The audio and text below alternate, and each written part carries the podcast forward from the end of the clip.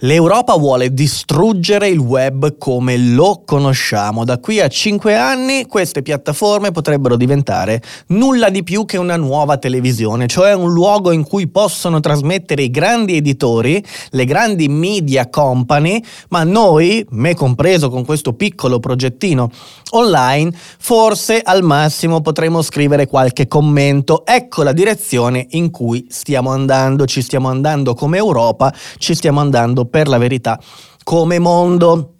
Infatti ci sono delle nuove proposte da parte della Commissione europea per normare il web e ve le raccontano anche bene.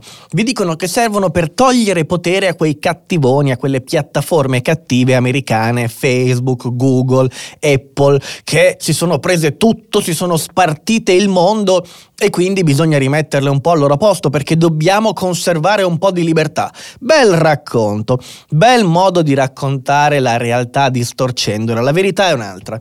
La verità è che vogliono togliere effettivamente potere a queste piattaforme non per restituirci un mondo più libero, ma per prenderselo loro. Ecco dove sta il problema, ma ne parliamo come sempre dopo la sigla. Questo è Andrea Lombardi vi assicuro che c'è di peggio.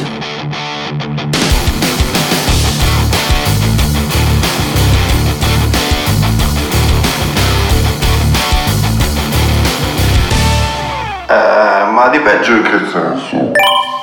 Vi ricordo ancora una volta che ho creato il mio social network proprio perché penso che in futuro quelli degli altri non saranno molto liberi e quindi tutte le informazioni le trovate su www.pantoprazzolo.club o se non l'avete capito andate su nonhocapito.it c'è un bel bottone blu con scritto Pantoprazzolo Club, cliccate sopra e finirete sul nostro social network che peraltro è un servizio in abbonamento ed è anche il modo migliore per supportare supportare il mio lavoro. Quindi se vi piace quello che faccio e volete mettere un piede magari in una piattaforma libera in cui ci sono anche dei contenuti extra, bene, il Pantoprazzolo Club è lì che vi aspetta. Ma detto ciò, parliamo di quello che ha in mente l'Europa. Infatti ci sono due belle nuove proposte che si chiamano Digital Service Act e Digital Markets Act, ma ve le spiego nel dettaglio tra un attimo. Qual è l'idea generale? L'idea generale è che l'Europa vuole limitare il dominio e il predominio, se vogliamo, delle grandi piattaforme americane. Amazon, Facebook, Google, Apple anche, tutte queste eh, aziende, queste piattaforme sono nel mirino dell'Unione Europea. Perché? Perché vogliono restituirci un mondo un po' più libero? Perché si sono accorti che Twitter censura tutte le opinioni che loro giudicano controverse o non aderenti alla realtà? Magari l'Europa si è detta, ma chi ha mai dato in mano le chiavi della verità a Twitter?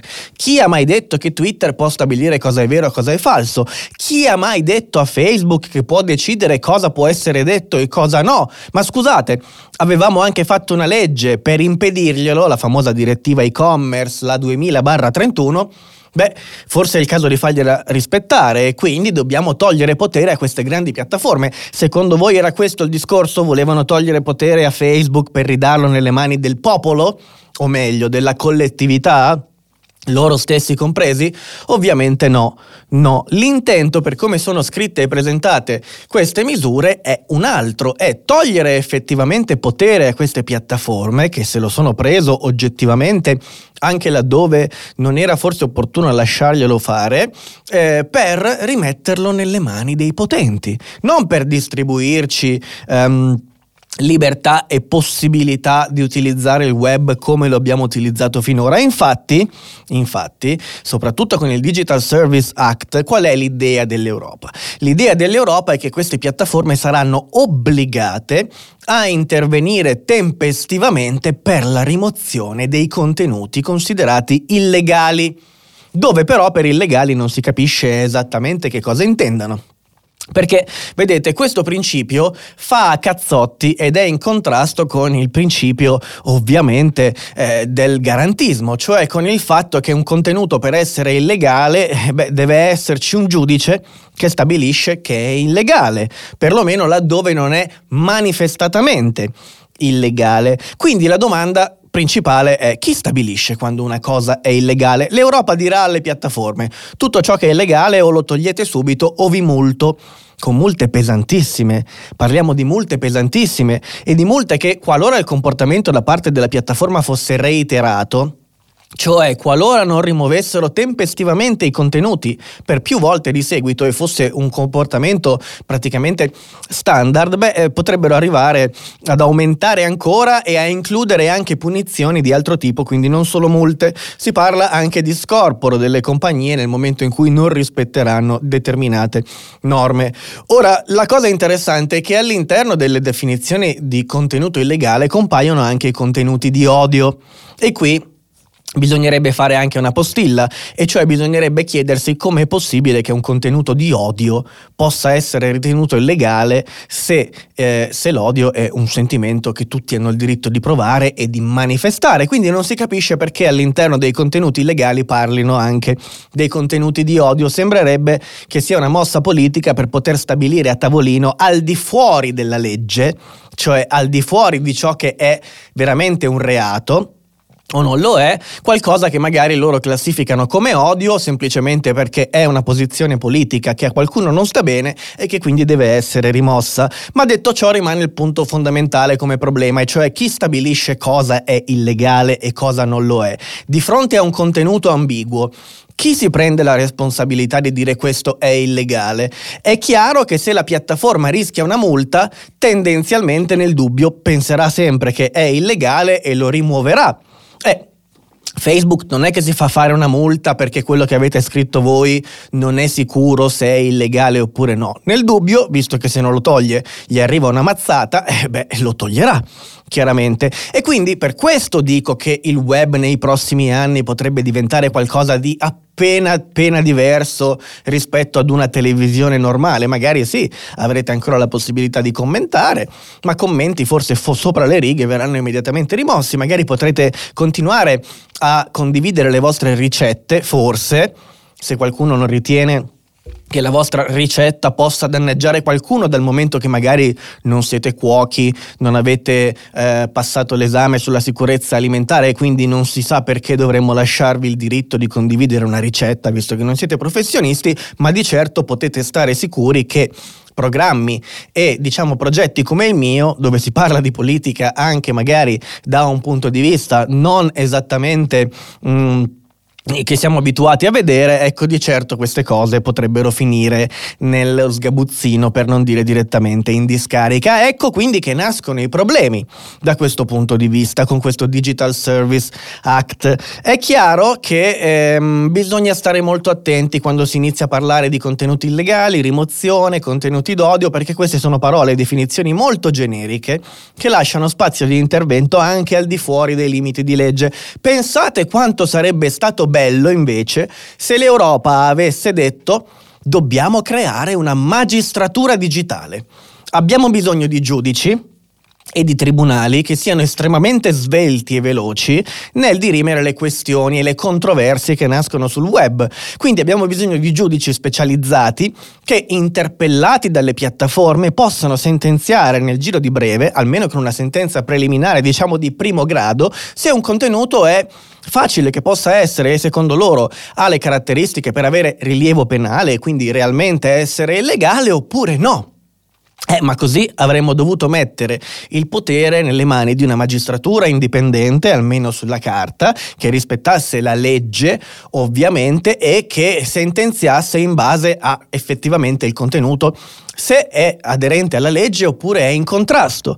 E magari qualora si fosse svolto qualche reato che prevede una querela di parte, non lo so, io minaccio qualcuno di voi, beh, avremmo dovuto anche attendere che l'interessato, la persona lesa, si rendesse conto del pericolo, della minaccia, dell'atto illegale e lo denunciasse, un po' come accade nel mondo reale. E la vittima delle mie parole non necessariamente è obbligato a denunciarmi. Quanto sarebbe bello se funzionasse così anche sul web, e cioè se anche su internet valessero le stesse regole che valgono sulla strada, nel mondo reale. E no, invece vi fanno credere che l'internet è il far west, quando invece le le regole che valgono per strada valgono già anche su internet e che quindi ha bisogno di regole ancora più restrittive per poter essere considerato un luogo sicuro, perché adesso a quanto pare non lo è.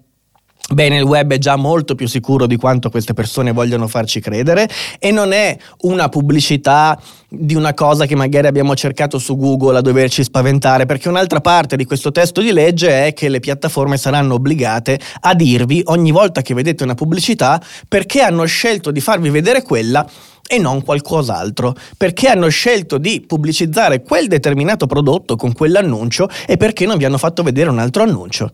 Ma indovina un po' perché. Perché dovrebbero dirmelo? A me cosa interessa? Ci hanno messi in questa gabbia in cui abbiamo paura della pubblicità, abbiamo paura di essere tracciati perché magari abbiamo cercato un ferro da stiro su Amazon e ce lo ritroviamo su Facebook e quindi ci hanno fatto credere che siamo stati spiati, ci hanno messo la pulce nell'orecchio per farci pensare che forse c'era qualcuno che voleva sapere cosa compriamo su Amazon. Spoiler alert non gliene frega niente a nessuno, eh? nessuno sa che tu hai comprato il ferro da stiro, è un sistema automatizzato. Ma questo è diventato il centro dei problemi del mondo i dati, i cookies, che per carità sono importanti, vanno normati, ma se devono diventare una psicosi che serve come grimaldello e ariete per sfondare un muro e conquistare un terreno che prima era a disposizione di tutti, allora non mi sta più bene. E questa è solo la prima parte, adesso arriva la seconda. La seconda parte è il Digital Markets Act e cioè un insieme di regole antitrust. Ufficialmente servirebbero per evitare che ci siano eh, concentrazioni di potere, aziende gigantesche che distorcono la concorrenza. Ora, io penso che la concorrenza sia una delle cose più importanti del mondo. La concorrenza fa bene.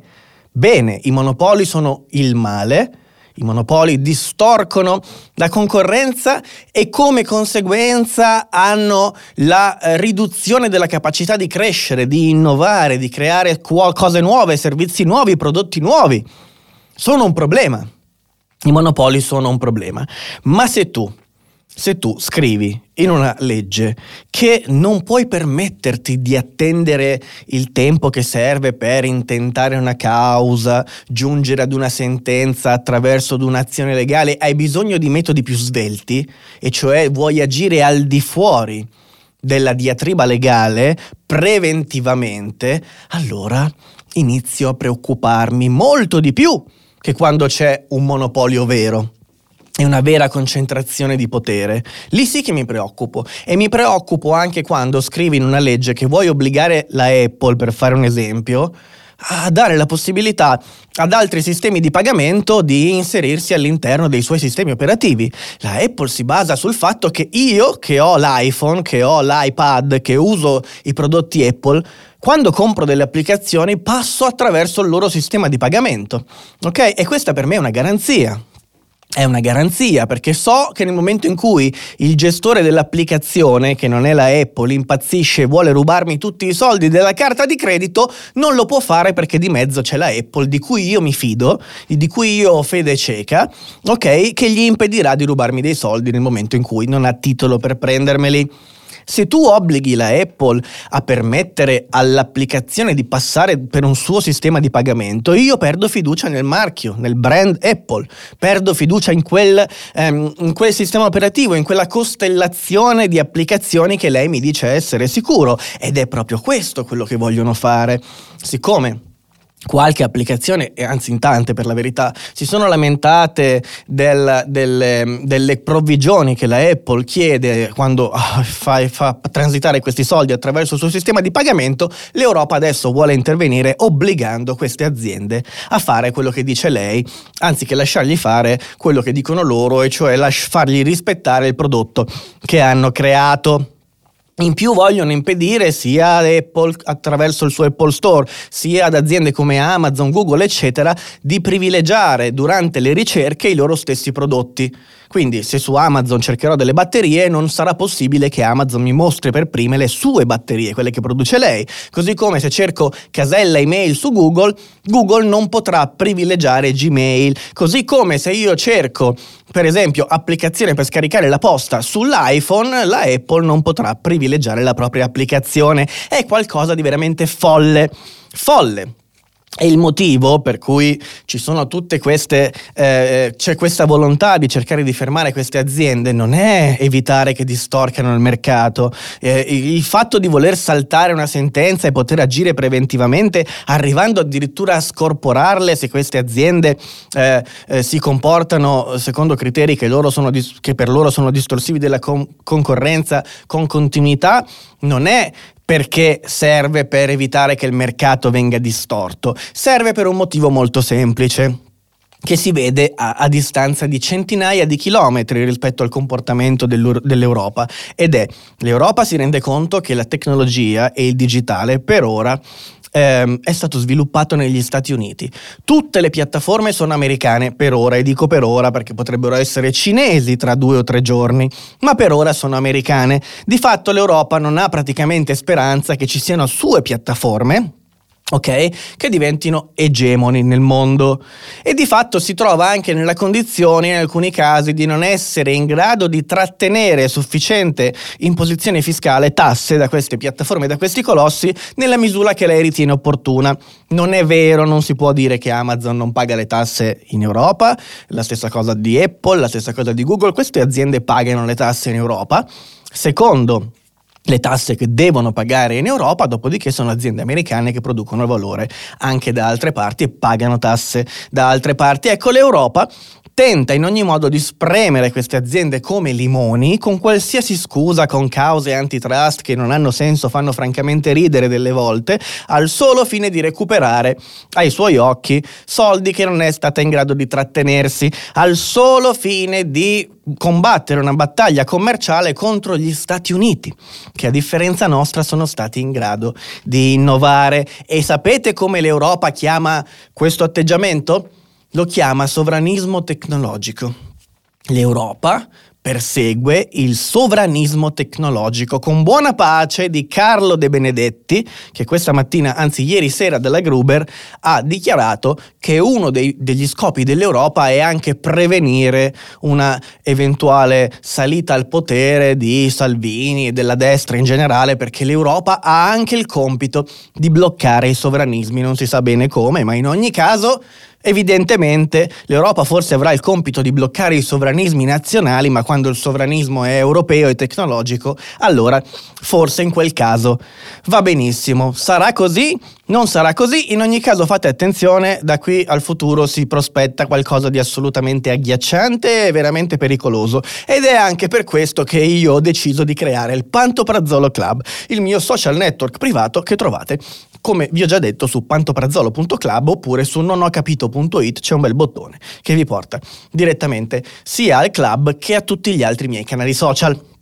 Vi ricordo che potete ascoltarmi due volte al giorno, dal lunedì al venerdì, alle 13 in diretta sia su Facebook che su YouTube con la mia rassegna stampa commentata che dura circa un'oretta. Parliamo delle notizie del giorno italiane ed estere e poi leggo un po' di commenti e dal lunedì al venerdì alle 18 sempre su Facebook e su YouTube con un video di approfondimento come questo. A volte parliamo di politica, a volte di tecnologia sempre relativa alle notizie di attualità a volte invece faccio delle interviste, quello che non trovate su Facebook è tutto su YouTube. Vi ringrazio per avermi ascoltato fino a qui e aspetto di leggere la vostra opinione qua sotto nei commenti. Vi auguro una grandiosa serata.